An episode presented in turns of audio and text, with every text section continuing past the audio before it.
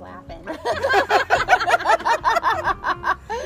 hey, you, you, know, you know, in life when everything's just not coming together. I mean, you kind of start out. You're in college. You become a textile designer, fixing pools, working at an ice cream shop, and next thing you know, you're a nurse.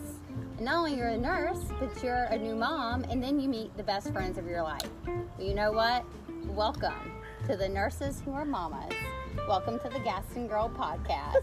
And we'd be like, toot, toot, toot, toot.